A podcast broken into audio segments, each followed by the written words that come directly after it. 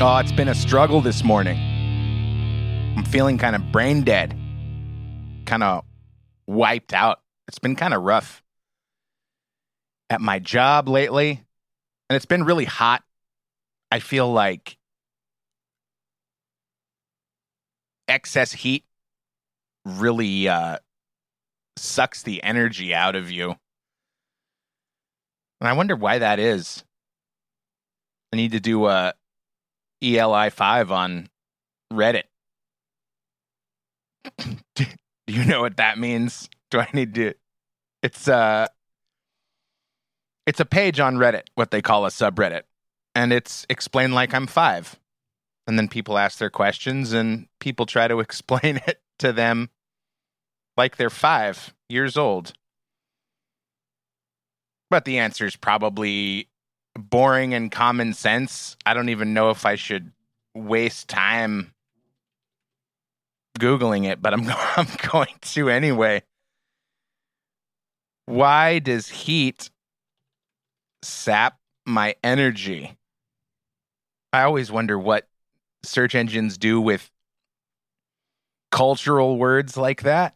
I didn't want to put why does heat make me make me exhausted, because then you just get heat exhaustion. Oh, and here it is right here. Oh, it's it's, it's a Reddit page, but it's it's Ask Reddit. So let's do it. Let's jump in with both feet. Somebody asked the user angry underscore African asked this question seven years ago. Why does hot weather feel like it's draining my energy? And the top answer only has two upvotes. What's going on? This poor guy. Oh, well, the the comments have been locked probably due to racism. Because, you know, everything on the internet eventually devolves into racism. So let's see what user yay eight fifty-five had to say. Excess heat causes your body to get too warm, which makes you want to rest to prevent such things as heat stroke. You also lose a lot of water and nutrients through sweat, which can make you lethargic, which is actually what my common sense told me. It's your body's response. I mean, just like for the same reason that uh, like cold and flu and COVID symptoms are, are all the same. It's it's your body's response to the infection and trying to get rid of it. But it's been a struggle getting my brain straightened out this morning. So I was digging around looking for something to just pique my curiosity, and I found I found this article from uh, when did it? Oh, it was uh, February twenty twenty-two. The top ten censored stories of twenty twenty-one. And the first one, right off the bat, got me into something that I've always been curious about, which is the cost of healthcare. It really bothers me that there is one price for the insurance and another another price for the cash payer. Like, that's red flag number one, that there is something wrong with this system. I don't think that we should be arguing, you know, rate cuts for insurance companies, but we shouldn't, we we really shouldn't be. I mean, it's it's about fairness. Everybody says, oh, life's not fair, the world's not fair. I mean, yeah, that's that's true, but that doesn't mean that we just have to go along with blatant unfairness. I mean, the the, the world isn't fair because people don't try to make it fair. It should be the same price across the board, regardless of who's paying for it, right? I mean, you don't go the, through the McDonald's drive-thru. They don't ask you to, you know, give them your most recent pay stub and tax return to see how much they're going to charge you for a cheeseburger. The price of the cheeseburger is the price of the cheeseburger. But the first story, mo- the first of the top ten most censored stories, I, this is actually kind of a bad top ten layout. I mean, I guess if it's in no particular order, but they should just go in a particular order and start with number ten. Because, you know, then you get that countdown anticipation. But I guess it's partially my fault. I could have done that. But now the cat's out of the bag. You know that this is the is is designated number one on the website. But forget all that. Number ten. Prescrip- okay, we're doing good so far. Prescription drug costs set to become a leading cause of death for elderly Americans. Quote, soaring prescription drug costs have been widely reported by corporate news outlets, but they've utterly ignored the staggering resulting cost in human lives. More than one point one million seniors enrolled in Medicare programs could die prematurely in the next decade due to unaffordable prescription drugs, according to a November twenty twenty study reported on by Kenny Stancil for Common Dreams, whatever that is. Quote, as medicines become increasingly expensive, patients skip dose, do, doses, ration prescri- prescriptions. That's a hard word. No, it's not. I'm an idiot. Or quit treatment altogether. Project Censored explained a phenomenon known as cost-related non-adherence, which will become a leading cause of death in the U S ahead of diabetes, influenza, pneumonia, and kidney disease by twenty thirty. According to the study by the nonprofit West, West Health Policy Center and Exenda, the research arm of Amerisource Bergen, a drug distributor.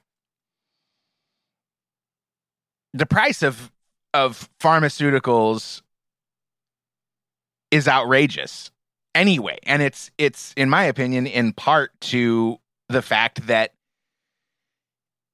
well, it's, it's all the collusion and corruption that exists between drug manufacturers and insurance companies and then employers. Because, you know, your employer has to pay for your health care now. It's it's just another system that's been twisted up by corrupt, greedy people. And it's the worst kind of corruption because it is flowing from the people that are supposed to be healing instead of hurting. And it's gone completely, well, not completely under the radar, but it it it flies under the radar because, well, it, isn't it a basic human right? Everybody needs healthcare. And then it's been manipulated through the F D A to facilitate chemicals and other ingredients going into our food, which make us sick and therefore increasingly reliant on this corrupt healthcare system. And it's been perpetuated most recently by this COVID nineteen pandemic, which has essentially enabled drug manufacturers to profit off of the taxpayers through this vaccine rollout, which is being sold to taxpayers and consumers as the free vaccine. But really, Pfizer, for example, has manipulated the government into buying millions of doses of their drug, and then they pass it out to the taxpayers for free. Well, where where did the government get that money? Yeah. That big number under deductions on your pay stub, that's where they got that money. So whether you want the vaccine or not, you're still paying for it. You're paying for every single dose that someone else doesn't pay for. All of those free shots are coming right out of your taxes. And it got back, I mean, it went back to Obama as well, with Obamacare, ma- meaning making sure that everybody had insurance. It's, it sounds like a great thing on the surface, right? And it could have been a great thing. But instead, what it became was a way for the healthcare industry to extract more money out of taxpayers. And then to add insult to injury, we find out that Medicare and Medicaid and Obamacare and the other free healthcare programs throughout the states only pay seventy percent. And maybe that's the fair price. But the downside is the disincentive of providers to properly care for their Medicare patients. Why do they want to work harder for less money? Why does anybody want to work harder for less money? We don't go to work because we have such, I mean, some of us go to work because we really enjoy it. Some of us are so rich that we don't have to go to work, but we still do because we enjoy the work that we do. But most of us go to work to get paid. And if you start cutting people's wages, well, then they don't come to work. And that's one of kind of the unspoken issues with these businesses that claim they have to offer subpar surf- service and subpar products because they can't get people to come to work. And you saw a little bit early in the in the pandemic, or I should say maybe maybe in the middle of the pandemic, as things were tentatively opening up, you saw businesses posting, you know, come in here and work for nineteen bucks an hour, fifteen bucks an hour, you know, trying to offer an enticing wage to get people to come to work. But that's not the case in most places. And I, I've heard it, it explained that the reason businesses aren't raising their wages is because they're staring down the barrel of this inflation that we're experiencing. And isn't it interesting that the cost, the cost of inflation, it, it doesn't really impact the business. Because what does the business do if if if there's an increase in the cost of their supply?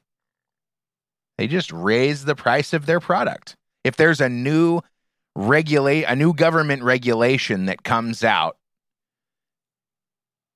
that adds cost to the business operating, they just pass that increase along to the consumer.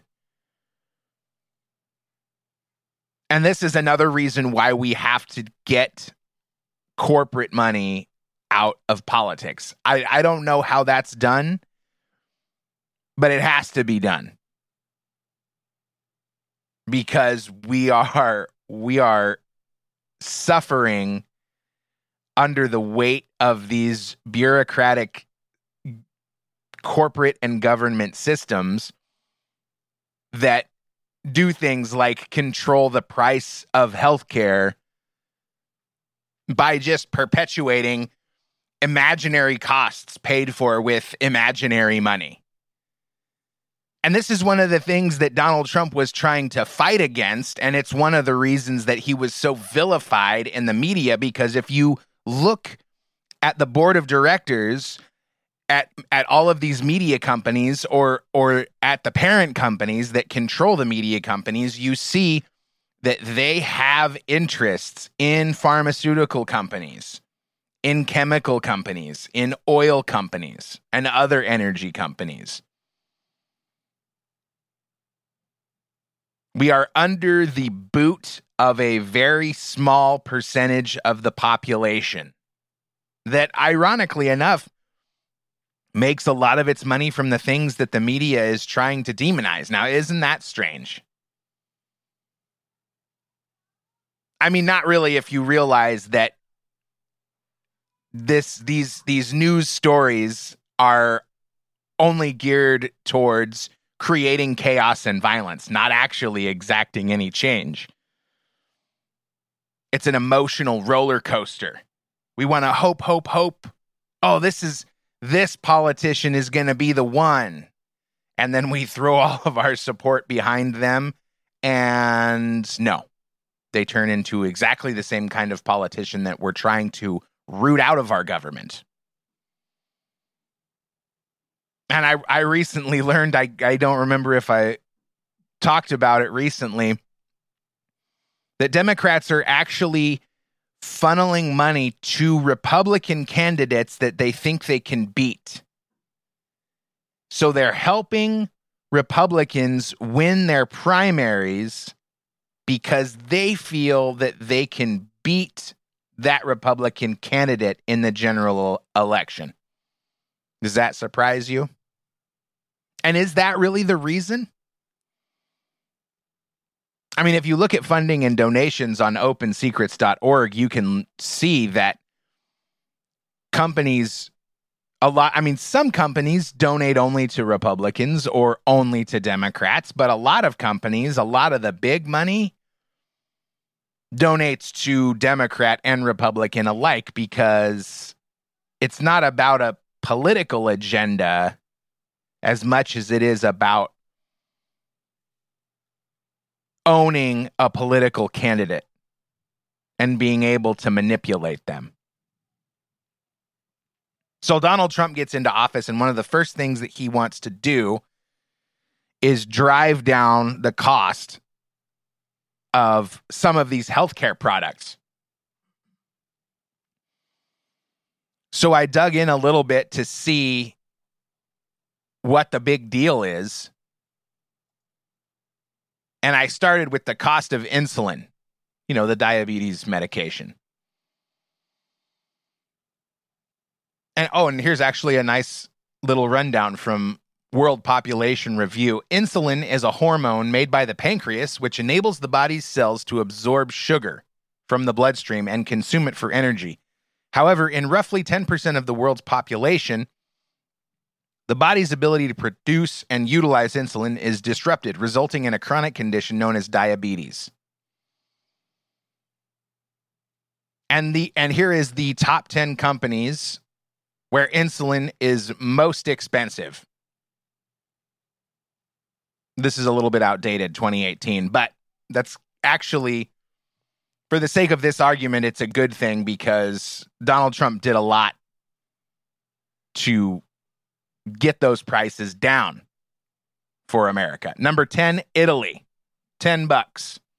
Luxembourg, ten fifteen. Korea, ten thirty. Germany, eleven. Canada, twelve. Switzerland, twelve forty-six. Japan, fourteen forty. Mexico, sixteen forty-eight.